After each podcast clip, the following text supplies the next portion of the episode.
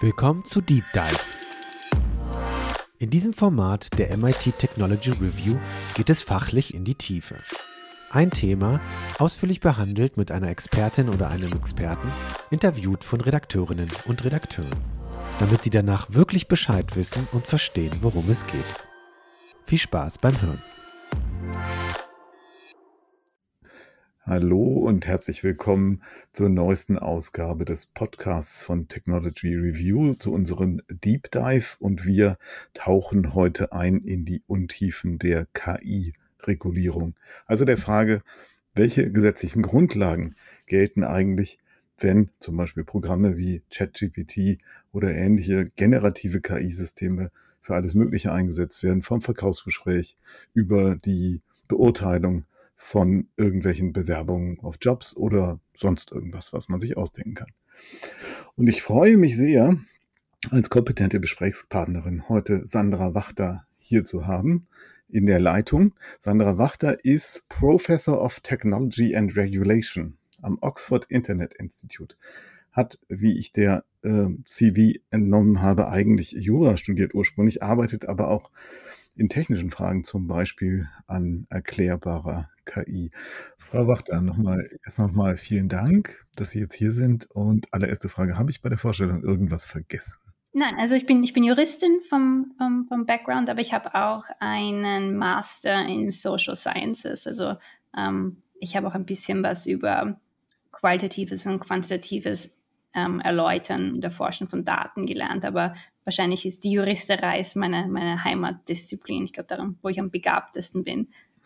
Ich könnte mir vorstellen, dass seit der Vorstellung von ChatGPT beziehungsweise auch der Diskussion darum, wie soll denn das jetzt alles reguliert werden, Ihr Terminkalender etwas enger geworden ist. Ist das richtig?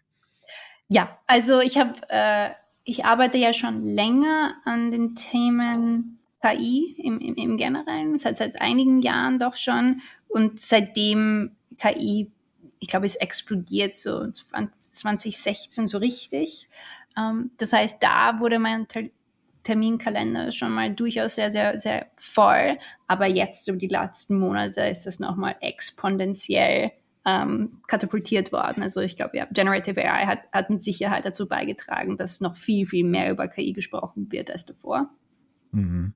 Ähm, heute hat das EU-Parlament ja tatsächlich über den Entwurf für den AI-Act äh, abgestimmt, aber ich möchte jetzt nicht direkt über diese Abstimmung reden, sondern ich glaube, dass es sinnvoll ist, bei dieser etwas hektischen und ähm, ja manchmal auch ähm, sehr kontroversen Diskussion vielleicht einfach tatsächlich nochmal von Anfang an anzufangen und äh, wirklich nochmal aufzurollen, wie sind denn eigentlich die Grundlagen?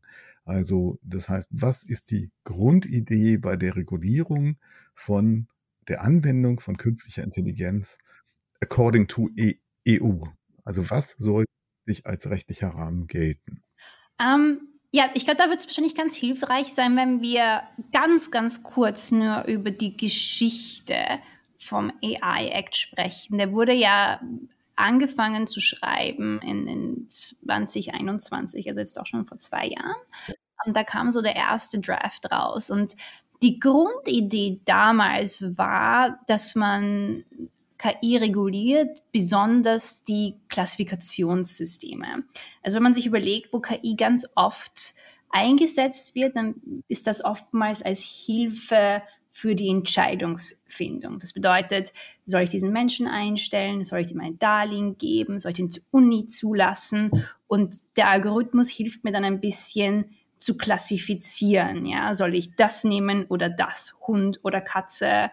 Ähm, das heißt, es klassifiziert sozusagen, äh, man hilft bei der Entscheidungsfindung dadurch, dass diese Klassifizierungssysteme ganz oft eingesetzt werden in, in Bereichen, wo wir lebensverändernde, wichtige Entscheidungen treffen, wie Strafrechtspflege, ähm, in Immigrationsbereichen, in der Arbeitswelt, Versicherungswesen, hat sich der Gesetzgeber gedacht, naja, wenn wir diese Entscheidungs-, diese algorithmische Entscheidungshilfe nutzen in diesen wichtigen Bereichen, dann muss es da eine Art von Regulierung geben, weil dies eben lebensverändernde Bereiche sind.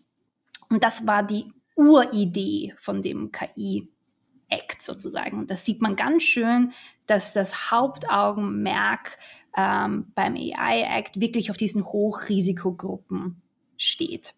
Fantastische Idee, richtig, richtig gut. Was dann ungefähr vor einem Jahr passiert ist, hat dem Gesetzgeber ein bisschen einen Strich durch die Rechnung gemacht, weil Generative AI auf einmal richtig großes Thema geworden ist. Also ChatGPT. Genau, dann, dann, kam ChatGPT, genau. Dann kam ChatGPT und dann war die Welt eine, eine ganz eine andere.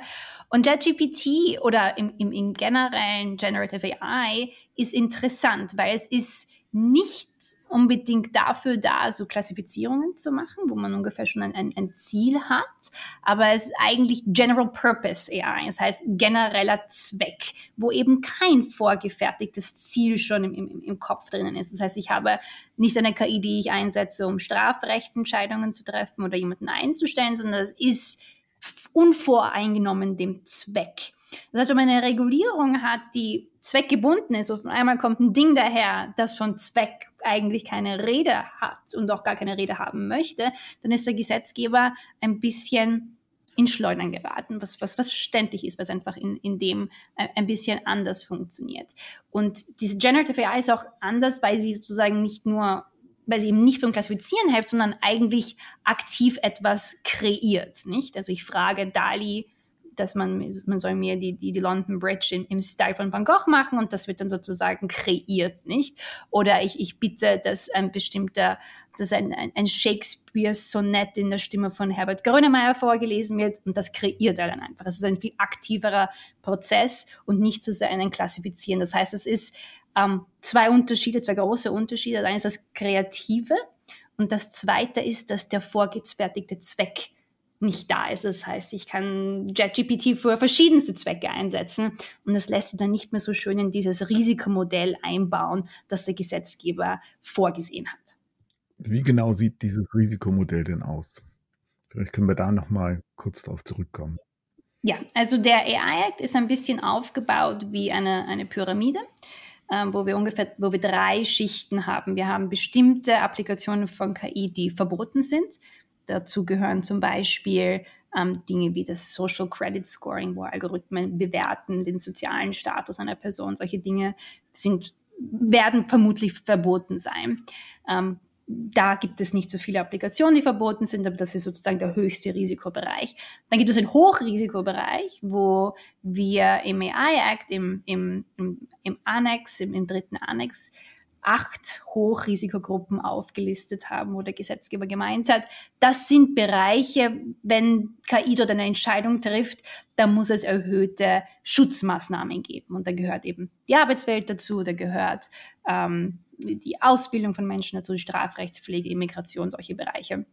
Und dann gibt es den No- oder Low-Risk-Bereich, ähm, wo KI genutzt wird, aber es in Wirklichkeit nicht so wirklich gesehen wird als eine risikoreiche Anwendung, wo es dann vielleicht Transparenzpflichten gibt. Also zum Beispiel, wenn ich äh, mit einer KI spreche, dann sollte ich immer wissen, dass das eigentlich eine KI ist. Also Stichwort Urlaubsplanung und ich rede mit einem Chatbot, dann muss mir klar sein, dass die Interaktion mit, mit, mit dem Menschen in dem Chat, mit dem Ding in dem Chatfenster ein, ein, ein, ein Bot ist und, und keine Person. Also es gibt so Transparenzpflichten, aber die, das Risiko ist eher mittel, also wenig bis gar nicht. So wenig bis gar nicht Risiko, Hochrisiko und verbotenes Risiko. Das ist sozusagen die Pyramidenstruktur vom AI Act. Haben Sie ja gerade schon äh, skizziert, dass das Problem halt ist, wenn ich jetzt so ein Modell habe wie GPT-4, General Purpose, textbasiert, ähm, ja, generiert Texte, kann aber alles Mögliche. Kann zum Beispiel auch sowas wie Emotionen klassifizieren, kann möglicherweise auch einer Person Persönlichkeitsmerkmale zuschreiben. Ich könnte mir gut vorstellen, dass man, äh, wenn man eine geeignete Anwendung drumherum strickt, dass GPT-4 auch ein Bewerbungsgespräch führen kann. Ähm, äh, man kann damit auch Fake News generieren, man kann Vorurteile, Verschwörungstheorien en masse erzeugen. Ähm, man kann einen möglichen Unfug damit machen, kurz.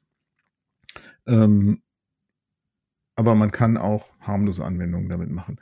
Ähm, wie passt dann sowas in so ein Schema rein? Also wenn ich so ein General Purpose Werkzeug habe, äh, mit dem ich sowohl riskante Anwendungen stricken kann, als auch sehr wenig riskante Anwendungen. Wie wird sowas dann reguliert? Was war die Lösung? Stellt das nicht den gesamten Ansatz in Frage? Ähm, ja und nein. Ähm, also ich bin sehr, sehr froh, dass der Gesetzgeber sich diese Herausforderung angenommen hat und nicht gesagt hat, ja, lass uns nur Klass Klassifikationssysteme regulieren und warten wir die nächste Runde ab. Ich finde das sehr gut, dass das jetzt schon mit aufgenommen wurde, weil ich der Meinung bin, dass es bestimmte Risiken mit GenAI immer geben wird, ganz egal, wo das eingesetzt wird. Das ist dann ein Problem, wenn das General Purpose ist, da gibt es keinen vorgefertigten Zweck, oder wenn General Purpose dann irgendwann eingesetzt wird in der Strafrechtspflege, oder wenn es darum geht, dass das jemand für Zwecke benutzt, die überhaupt nicht vorgesehen sind. Also das Fake News wäre ein gutes Beispiel. Es ist ja eine, ein, ein Misuse sozusagen, das wäre ja dafür gar nicht vorgesehen. Also ganz egal, wo dieses Ding eingesetzt wird, gibt es bestimmte Probleme, die immer ein Problem sein werden. Das erste ist, ist mit Sicherheit ein Datenschutzproblem, ja, weil das Ding lernt von Daten, wird mit Daten gefüttert. Das heißt, wo Daten sind, da ist ein Datenschutzproblem. Ähm, dann gibt es immer ein Bias-Problem, weil natürlich die Daten, die gefüttert werden, problematisch sind, weil sie die Unfairheit der, der Welt widerspiegeln. Das heißt, das wird auch immer ein Problem sein. Es wird auch immer ein Problem sein, dass wir nicht so ganz verstehen, wie das Ding funktioniert und das Blackbox-Problem dann immer präsent sein wird, ganz egal, wo es eingesetzt wird.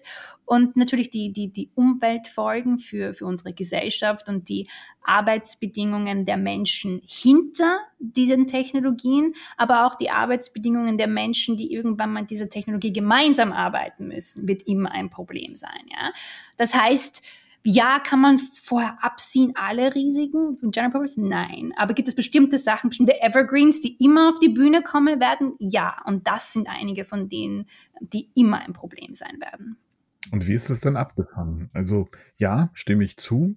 Ähm, zumal wenn wie bei OpenAI zum Beispiel wir keinerlei Informationen haben über den Trainingsdatensatz, das ist schlicht nicht offengelegt, ähm, dass es höchstwahrscheinlich ein Bias gibt. Äh, das bedeutet auch, wenn ich zum Beispiel ähm, sowas wie ähm, GPT-4 zur Klassifikation einsetze, was ich auch machen kann, ähm, dann ist die Wahrscheinlichkeit sehr hoch, dass da auch irgendein, ja, irgendein Vorurteil sozusagen mit eingebaut wird, dass also irgendwas unfair bewertet wird, auf, einfach aufgrund der Trainingsdaten. Ähm, wie geht man damit um? Ja, gute Frage. Ähm, kurz, es gibt meiner Meinung nach noch keine Lösung. Ähm, das soll aber nicht dazu führen, dass wir aufhören, darüber nachzudenken, sondern eher anspornen, dass wir richtig ganz, ganz schnell über Lösungen nachdenken. Der AI Act sieht zwar vor, dass ähm, die Developers von, von, von Foundation Models oder, oder eben auch von Klassifizierungssystemen, Hochrisikosystemen sich dem Bias-Problem annehmen müssen.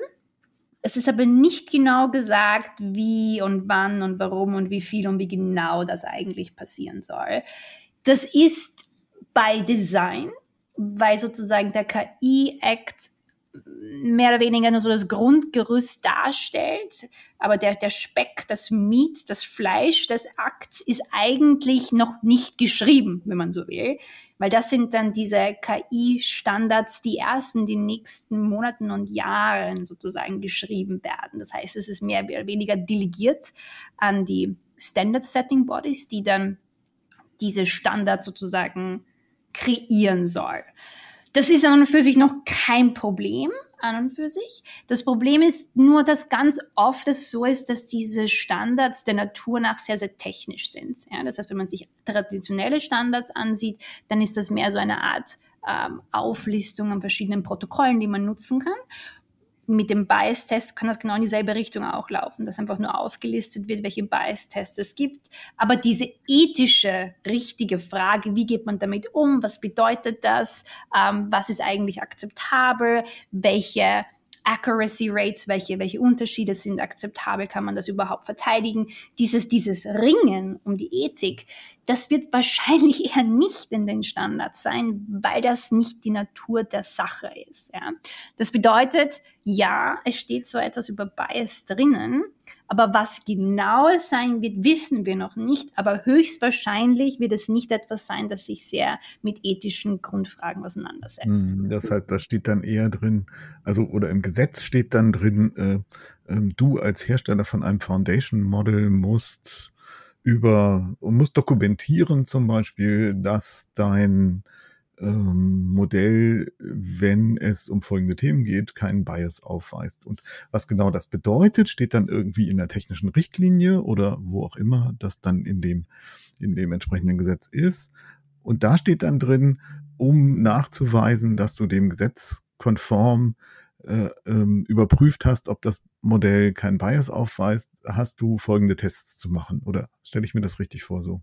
Ja, es ist sogar noch ein bisschen mehr Wischiwaschi als, als, als das, weil wenn, wenn, wenn der AI-Act sagen würde, da soll kein Bias drinnen sein, dann wäre das eigentlich schon mal eine sehr konkrete Anleitung. Aber es ist eher mehr so, dass man sich Mühe geben soll oder Best Effort hineingeben soll, um zu sicher zu gehen, dass man sich mit dem Bias auseinandersetzt. Ja. Aber sozusagen ähm, nein, du darfst es nicht nutzen, weil es weiß ist, das kommt gar nicht darin vor. Es ist mehr so, tu, was du kannst, ähm, um das zu verhindern. Aber das tu, was du kannst, ist dann in den Standards festzulegen. Was ist sozusagen ein akzeptables Maß auf Effort, das jemand hineinsetzen muss? Ähm, das könnte in einem Standard sein, aber das ist ja auch eher eine ethische und rechtliche Frage, nicht? Wie, wie viel es ist ja Rubbish in, Rubbish out. Also wie viel Rubbish kann eine Gesellschaft vertragen? Was ist, was ist akzeptabel? Wenn das Ding überhaupt schlecht performt auf, auf bestimmten Gruppen, ist es akzeptabel, dass wir das nutzen? Und wie oft und wie lange und in welchem Sektor? Das sind ja keine Fragen, die ich mit einer, mit einer, mit einer leichten Formel abhandeln kann, nicht? Also, man könnte natürlich versuchen, das in Standards aufzunehmen, aber traditionell sind Standards eher technisch, wo es dann darum geht, dass bestimmte ja, Testungsmethoden vorgeschlagen werden, ohne jemanden an die Hand zu gehen und zu sagen, für deinen speziellen Zweck wäre das der richtige Test oder für deinen speziellen Zweck wäre das ähm, akzeptabel. Man müsste wirklich sektoriell auch anfangen, darüber nachzudenken, anstatt nur auf, auf der Standardebene. Das heißt, ja, es ist ein bisschen so dieses Kicking the can further down the road, wo, oder die, die heiße Kartoffel, die einfach keiner haben möchte, ähm, weil die Regulierung sagt es nicht wirklich aus. Die Standards könnten, werden wahrscheinlich nicht und somit wandern wir einfach immer weiter weg von dieser Grundfrage, was, wie, wie viel Unfairheit kann die Welt eigentlich ertragen? Das ist ja sehr interessant, weil äh, das bedeutet ja im Prinzip, äh, dass es reicht, wenn ich sage, ähm, ja, ich habe mich gemäß den technischen Standards bemüht. Ja, also in, in, in, in Wirklichkeit ist es so, dass ähm, das Grundgerüst des AI-Act sagt uns noch nichts darüber hinaus, wie viel Zeit und, und Geld und Investment von einem Developer in die Bias Detection und Mitigation eingesetzt werden muss. Da, da gibt es keine Anhaltspunkte dazu. Es steht eben nur dort, dass man sich mit dem auseinandersetzen muss. Jetzt kann man hoffen, dass diese industriellen Standards das machen werden. Aber traditionell sind solche Industry Standards nicht wirklich dafür da. Es ist mehr so, wenn man sich so Internetprotokoll-Sachen überlegt, wie halt Dinge besser zusammenfügen. Aber in Wirklichkeit, dass da jemand ethisch und normativ darüber nachdenkt, wie viel Unfairheit ertragbar ist für eine Gesellschaft, das ist nicht wirklich was, was, was, was die machen. Das ist nicht wirklich das, was, wozu das geschaffen wurde. Also man kann nicht mal böse darauf sein. Es ist ein bisschen zu verlangen, dass ich weiß nicht, ähm, äh, ein, ein, ein, ein Steueranwalt ein guter Maler ist. Es ist so, das ist nicht wirklich das, wo, wofür es geschaffen wurde. Aber das ist trotzdem ein Problem, weil natürlich ein bisschen die Hoffnung ist in, in, in, in generell in der Bevölkerung, dass diese Themen angegriffen werden, dass wir diesen Dialog führen, auf wie viel, wie gut muss ein Produkt sein, damit es akzeptabel ist. Was passiert genau, wenn es diesem Benchmark nicht entspricht? Ähm, Habe ich eine Pflicht, das stetig weiterzuentwickeln, um irgendwann mal das Produkt auf diese Hochleistung zu bekommen? Nicht? Wie, wie, wie, wie geht man damit um als Gesellschaft, dass bestimmte AI Applikationen ziemlich gut für, für weiße Männer funktionieren, aber nicht für schwarze Frauen. Ist es einfach so oder ist da sozusagen etwas äh, gefordert, Progress zu machen in eine gewisse Richtung? Das sind diese ethischen Fragen, die die Standards wahrscheinlich nicht machen werden. Aber die Öffentlichkeit sollte wissen, dass das wichtig ist, darüber nachzudenken dass man das äh, nicht außen vor lassen sollte. Man muss darüber wirklich sprechen noch. Genau, aber das war eine, eine Frage, ein Beispiel, was mir auch gerade in den Kopf gekommen ist. Also ich habe ein großes Modell, ähm, das jetzt beispielsweise Gesichtserkennung macht. Und äh, wie das bei diesen großen Modellen immer so ist, ähm, bedeutet das halt, ähm, das Training braucht Zeit, braucht Rechenpower und das kostet Geld. So. Ich habe dieses Modell trainiert und ich weiß aber aus irgendwelchen Gründen, ist in dem, sind in dem Datensatz äh, überwiegend weiße Männer und keine schwarzen Frauen drin.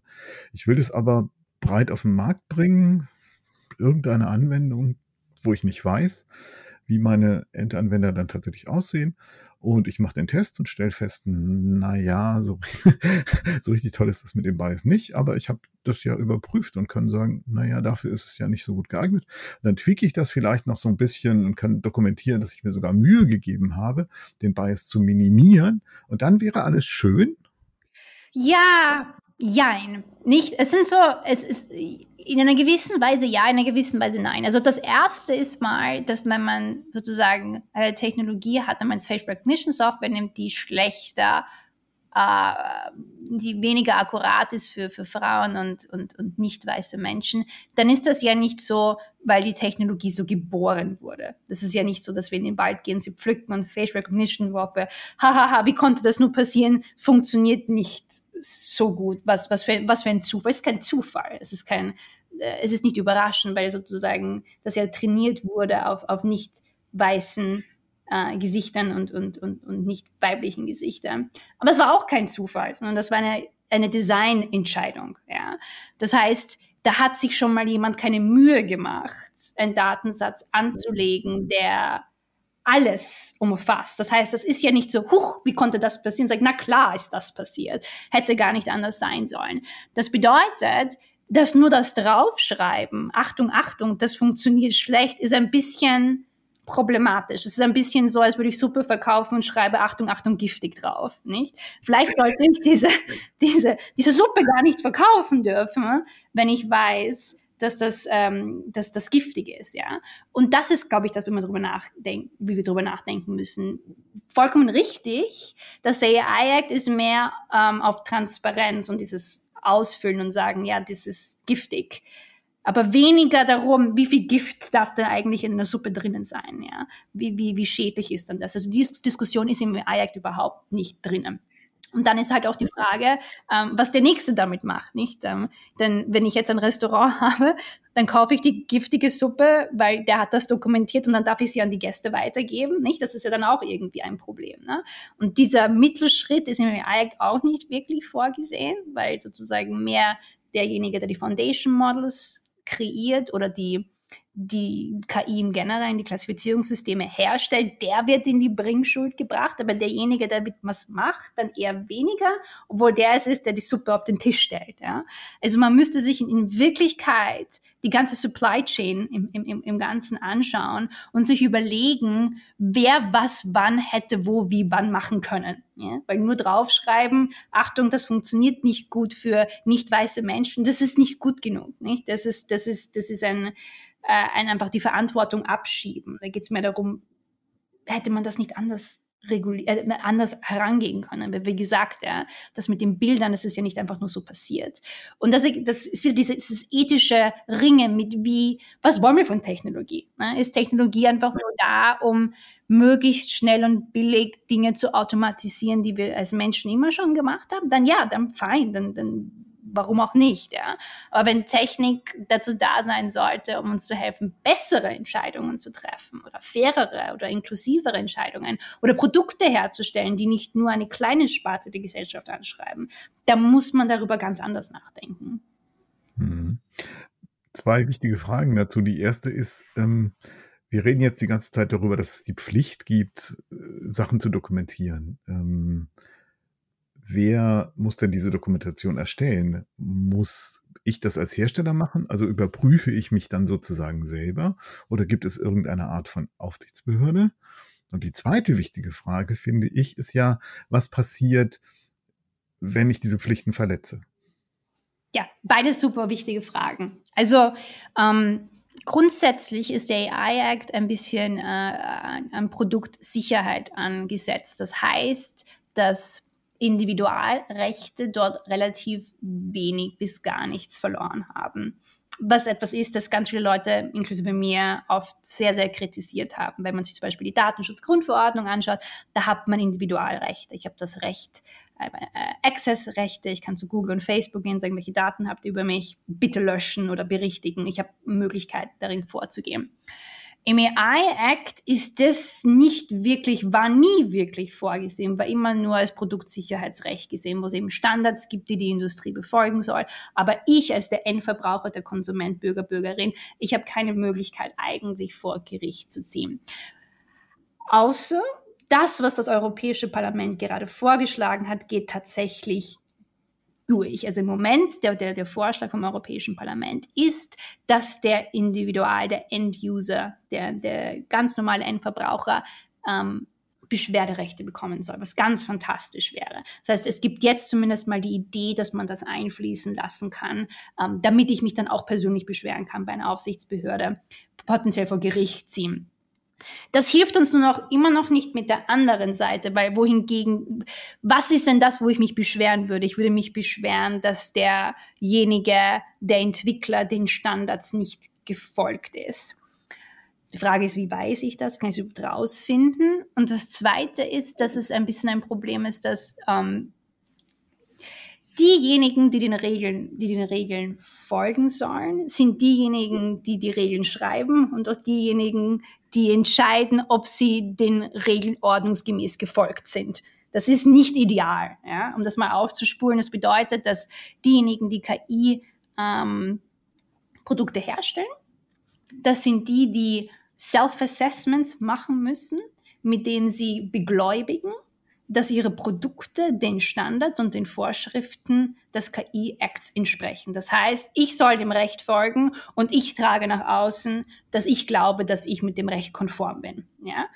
Das ist, das muss man mal sitzen lassen. Das ist ein bisschen natürlich ein, ein, Problem, ob man denjenigen, die dem Recht folgen sollen, auch vertrauen kann, dass sie dem Recht tatsächlich folgen und das auch selbst entscheiden dürfen. Nicht? Das ist die eine Sache. Das zweite ist, dass die Regelungen, denen sie folgen sollen, das Herzstück, das wir, wie wir besprochen haben, ist ja in diesen Standards, die erst geschrieben werden. Und diese Standards sind traditionell von der Industrie auch ganz stark beeinflusst. Also das sind eben diese Standard Setting Bodies, wo die Working Groups hauptsächlich Leute aus der Industrie sind. Das heißt, die Industrie schreibt ihre eigenen Regeln und erklärt dann dem Rest der Welt, ob sie diesen Regeln auch wirklich folgen. Ja? Gut, äh, Sie haben gerade schon das Stichwort Datenschutz, Datenschutzgrundverordnung äh, in die Diskussion geworfen. Da funktioniert es aber im Grunde genommen zumindest zum Teil so ähnlich. Also wenn ich ein Unternehmen habe, das Daten verarbeitet, zum Beispiel von Kunden, dann muss ich ja auch selber einen Datenschutzbericht schreiben, in dem ich darlege, was genau ich mit den Daten mache, welche Daten ich erhebe, äh, wo und wie die gespeichert sind, warum ich das darf, äh, wann ich die wieder lösche und jederzeit, wenn jemand kommt und wissen will, was für Daten über ihn gespeichert sind, muss ich die vorzeigen können und so weiter und so fort. Und wenn irgendjemand den Verdacht hat, dass ich mich da nicht dran halte, dann kommt eine Aufsichtsbehörde ins Spiel und klopft mir gegebenenfalls auf die Finger. Warum gibt's denn so eine Aufsichtsbehörde nicht beim AI-Act? Das wäre, das kommt mir doch so vor wie eine sehr naheliegende Idee. Ja, ähm, das ist auch eine sehr, sehr naheliegende Idee. Es ist auch noch eine Idee, für die ich mich ganz persönlich einsetze. Ähm, wenn man sich den AI-Act genauer ansieht, dann kann man im Erwägungsgrund 64 sehen, dass dem AI Act selbst auch klar ist, dass dieses Selbstzertifizieren ein Problem darstellt. Also im Erwägungsgrund 64 steht drinnen, ja, idealerweise wäre es so, dass ähm, Externe das validieren. Erwägungsgrund müssen Sie kurz erklären. Was ist ein Erwägungsgrund? Also für die Nichtjuristen unter uns. Genau, Entschuldigung, das hätte ich noch vor Anfang gesagt. Ja, natürlich. Das ist mein Bias in meinem Kopf, dass ich davon ausgehe, dass sich jeder mit Recht auskennt, natürlich. Also es ist so, ähm, dass es bei einem Gesetz, die sind zwei gespalten. Es gibt die normalen Artikel, die sind rechtlich bindend. Das sind die, die ich, mit denen ich vor Gericht ziehen kann, die ich einklagen kann. Und dann gibt es die Erwägungsgründe, ähm, die nummeriert sind. Ähm, die sind sozusagen die ein, der Einleitungstext für den rechtlich verbindenden Teil. Ähm, die sind Erwägungsgründe selbst nicht rechtlich bindend. Das ist mehr sowas wie eine Interpretationshilfe. Ganz oft schaut man sich, keine Ahnung, Artikel 23 äh, KI-Act an und dann sieht man, ach, ich verstehe nicht ganz, was der Gesetzgeber damit gemeint hat. Das ist einfach so rudimentär nur geschrieben, ich kann das nicht wirklich interpretieren. Und dann schlage ich die Erwägungsgründe auf und sage, ah, okay, da ist ein bisschen mehr so farbenreiche Sprache und dann kann ich ein bisschen besser verstehen, was der, ähm, der Grundgedanke der Regulierung war. Also es gibt so ein bisschen einen ein Geschmack. Es ist aber nicht selbstrechtlich mehr so eine Interpretationshilfe, aber es ist nicht rechtlich bindend. Und in dieser Interpretationshilfe, die leider nicht rechtlich bindend ist, sagt der Gesetzgeber eben, dass es ideal wäre, wenn diese Assessments von externen Leuten gemacht werden würden, ähm, weil das natürlich besser ist für den, für den Rechtsschutz. Aber da es im Moment noch nicht äh, die Expertise oder die, die Behördenstruktur gibt, sollte man als, als Zwischenlösung sozusagen jetzt mal dieses Self-Assessment machen. Kann man diskutieren, ob das gut ist oder schlecht. Das Problem ist nur, dass es keinen Fahrplan gibt, wann diese, dieser Übergang passieren soll. Ja. Es wäre ja gar kein Problem, man sagt, das machen wir jetzt mal für zwei Jahre so, bis dahin bauen wir ein Behördensystem um oder wir, wir richten Auditbehörden ein und, und dann schwenken wir. Das könnte man ja alles machen. Aber im AI ist davon gar keine Rede dann mehr. Also es ist mehr so eine Grundidee, die im Erwägungsgrund angehaucht erwähnt ist, aber dann im rechtlich bindenden Teil findet sich das dann nicht mehr wieder und es gibt keinen Fahrplan oder keine, keine, keine Zeitangabe, wann das dann umgesetzt werden sollte.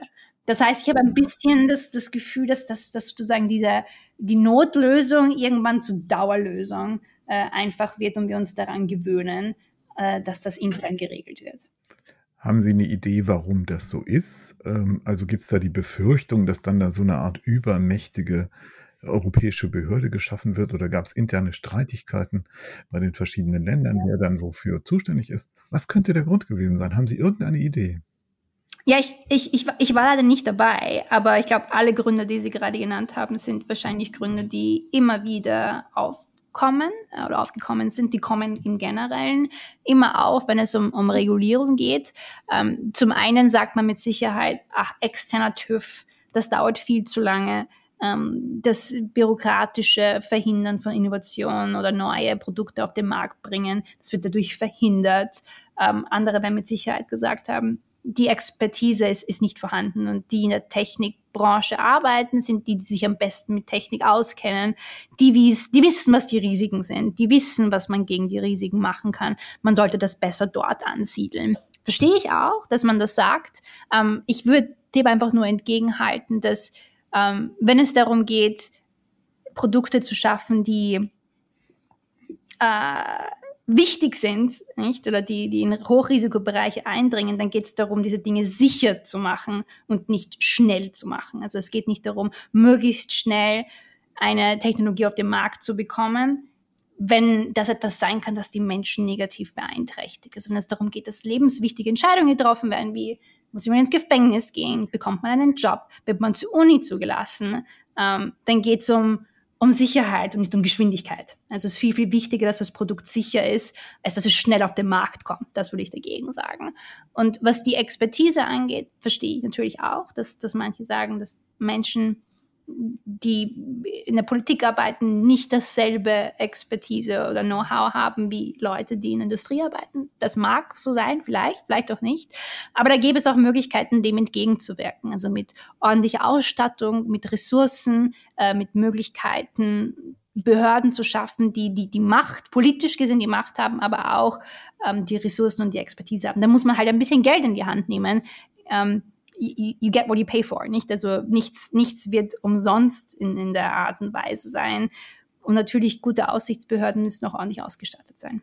In dem Zusammenhang fällt mir ein, dass äh, ich mit einiger Verblüffung zur Kenntnis genommen habe, dass es offensichtlich so eine Art Vorabsprache von großen Herstellern wie zum Beispiel OpenAI mit der britischen Regierung gibt, ähm, die zugestimmt haben, ihre Modelle gegenüber Experten der britischen Regierung offenzulegen, damit die mal da reingucken können und überprüfen können, ob da wirklich auch nichts Böses mitgemacht wird oder ob die wirklich keinen Schaden anrichten.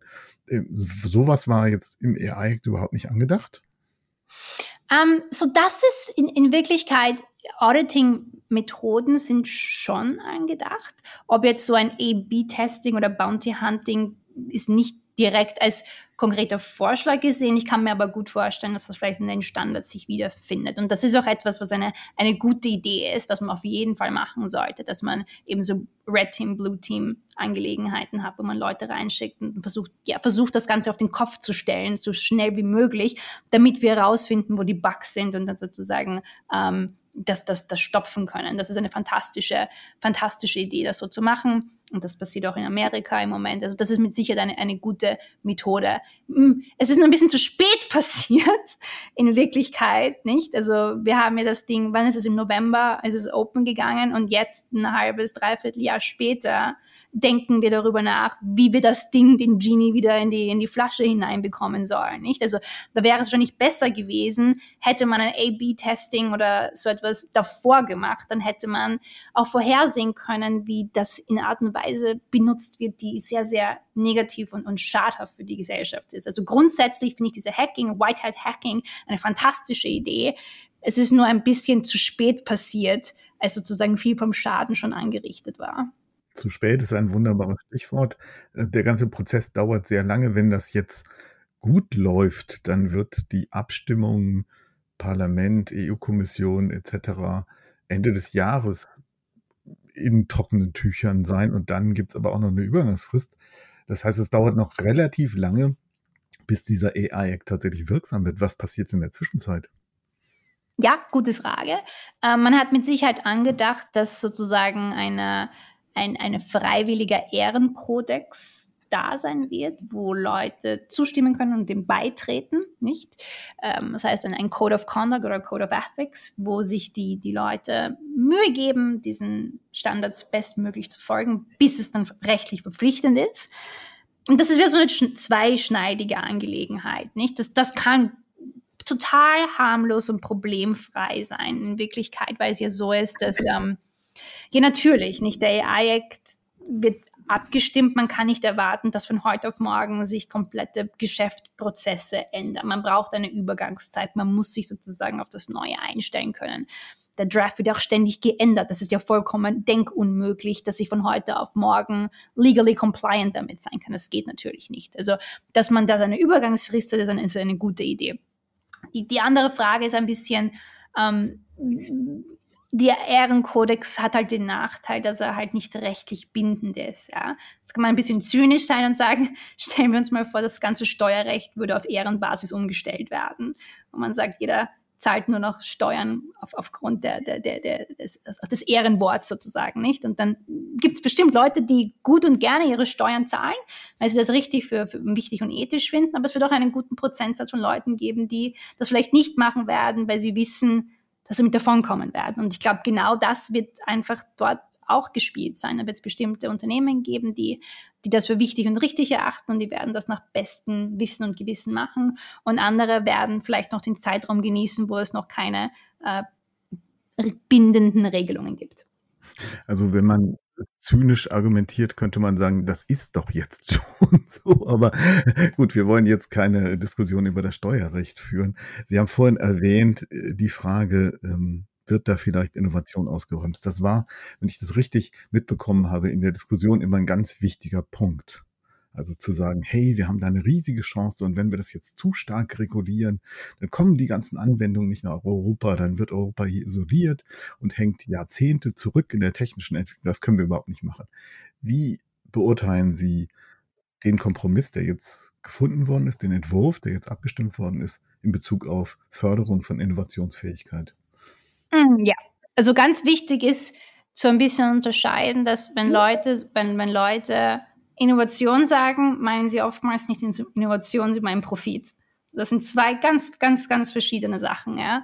Ähm, der AI Act ist mit Sicherheit nicht dazu da, um Innovation aufzuhalten. Im Gegenteil, es ist total innovationsfreundlich im Sinne von, dass es wirklich darum geht, dass AI trustworthy ist und dass es eingesetzt werden kann in verschiedensten Bereichen. Es wird nur ganz, ganz wenig überhaupt verboten in, in der Hinsicht.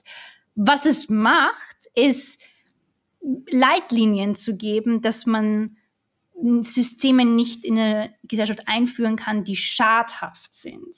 Ja. Das heißt, das Recht ist dazu da, um das, das Gute zuzulassen und das Schlechte zu verhindern. Das ist das, was Recht machen sollte. Ja. Und dann geht es natürlich so, dass bestimmte Regelungen dann da sind, die vielleicht ein bisschen verlangsamen, dass ein Produkt auf den Markt kommt, aber dafür garantieren, dass ein gutes, sicheres, faires, trustworthy Produkt auf den Markt kommt. Und das ist sozusagen wichtig dafür. Das ist in Wirklichkeit eine, eine, eine, eine gute Sache. Und deswegen geht es in Wirklichkeit überhaupt nicht, Innovation aufzuhalten. Es geht, Leitlinien zu geben, gute Innovation zu schaffen. Und im Gegensatz kann man natürlich auch sagen, wenn Leute nur dann kommen wollen, wenn es keine Recht oder Regulierung gibt, sind das die Leute, die wir, von denen wir Produkte haben wollen, nicht? Wenn jemand sagt, naja, ich werde mich hier nicht niederlassen, weil das, da ist mir zu viel ethische Regulierung darum. Dann bin ich mir als Konsument nicht mal mehr sicher, ob das ein Produkt ist, das ich haben möchte. Also es ist ein bisschen so, man muss es auch ein bisschen von einer anderen Perspektive anfangen zu betrachten. Also ich vergleiche es immer so ein bisschen zu like Fairtrade Essen, nicht? Wenn man in den Supermarkt geht und man sieht, Freiland-Eier und, und, und, und Bodenhaltung oder Legebatterien-Eier, dann nehmen die Menschen doch lieber Freiland-Eier, weil das etwas Wichtiges für sie ist. Und das ist bei Ernährung oder Fairtrade oder solchen Produkten genauso. Man muss einfach anfangen, Technologie, die ethisch ist, als ein Vorteil zu sehen und nicht etwas, das Innovation zurückhält. Das ist dazu da, Innovation so zu gestalten, dass sie ethisch ist und, und den Leuten was bringt und, und fair geresourced ist. Ganz genau, wie es auch im, im Fairtrade-Bereich der Bereich ist. Naja, wenn Sie Sam Altman fragen würden, der würde Ihnen natürlich mit treuem Augenausschlag versichern, dass OpenAI immer schon einfach nur wollte, dass die Fortschritte in der künstlichen Intelligenz zum Wohl der gesamten Menschheit genutzt werden können. Was denn sonst? Guck, das steht sogar in unserer AI-Setzung drin sozusagen in unserem Grundprinzipien. Das haben wir aufgeschrieben und da halten wir uns natürlich dran. Großes Ehrenwort. Ähm, und nebenbei geht es natürlich auch ein bisschen darum, Geschäfte zu machen, weil das wollen ja alle und sonst hätten wir ja gar kein Geld, um diese ganzen teuren Server zu betreiben und diese ganze teure Forschung. Ähm, aber der Einwurf natürlich nicht zufällig, sondern insgesamt hatte ich den Eindruck, und wir hatten auch einen Artikel im Heft dazu, das war eine Diskussion, die natürlich ganz stark auch bestimmt worden ist äh, davon, dass die großen Unternehmen, bei denen es um viel, viel Geld geht, natürlich versucht haben, Einfluss zu nehmen mit ganz, ganz vielen Gesprächen mit Parlamentariern, mit öffentlichkeitswirksamen Initiativen. Zuletzt eben auch die Rundreise von äh, so Leuten wie Sam Altman, der ja überall auf der Welt irgendwie von Regierungschefs wie so ein Popstar empfangen worden ist. Ähm, wie ist Ihr Eindruck? Können Sie sowas wie so ein Fazit ziehen? Wer hat jetzt gewonnen? Hat die Industrie gewonnen oder hat die Politik und die Zivilgesellschaft gewonnen? Ja, das ist eine gute Frage. Wir werden sehen in Wirklichkeit, nicht? Also ich hatte schon ein bisschen Sorge, als Sam Altman gesagt hat, dass er sozusagen äh, seine Produkte aus der EU herausziehen wird, sollten wir anfangen, sie zu regulieren. Das hat mich ein bisschen sehr verwundert und auch nicht sehr glücklich gestimmt, weil wie gesagt, das ist dann halt die Frage, was, was sind das, was für Produkte werden denn entwickelt, wenn man sich an überhaupt nichts Ethisches halten möchte? Ist das etwas, das Konsumenten überhaupt wollen? Ist es, dass wir als eine Gesellschaft wollen? Also ich sage, ich, ich, ich, dann gehe ich halt nicht. Also wie gesagt, ich vergleiche es immer nur mit meiner eigenen Lebenssituation, was, was ist, wenn ich sagen würde zu, äh, äh, zur britischen Regierung, ich, ich lebe in Großbritannien, sagt sich, ich, hab, ich halte mich an keine Gesetze mehr, dann gehe ich halt woanders hin. Dann würden die auch sagen, na gut, Cheerio, war schön, dass du da warst. Und, und gut, aber richtig, richtig so, nicht? Das, das, das geht halt irgendwie nicht, dass man sagt, ich, ich, ich möchte mich an keine, an keine Gesetze halten. Aber das haben wir so ein bisschen akzeptiert, dieses, dieses, dieses, dieses Reden von, von, von Companies, die sagen, na gut, dann gehen wir halt woanders hin. Aber man muss sich nur überlegen, warum eigentlich? Ich darf das ja auch, ich könnte das ja auch nicht machen. Und so die Frage, wer gewonnen hat oder wer nicht gewonnen hat, wird sich wahrscheinlich in den, in den nächsten Jahren zeigen. Nicht? Also hätte man mich so von einem Jahr gefragt, hätte ich schon noch gesagt, dass der AI sehr, sehr stark auf die Interessen der Wirtschaft eingeht. Die, die Standards sind von der Wirtschaft geschrieben, es gibt die Self-Assessment.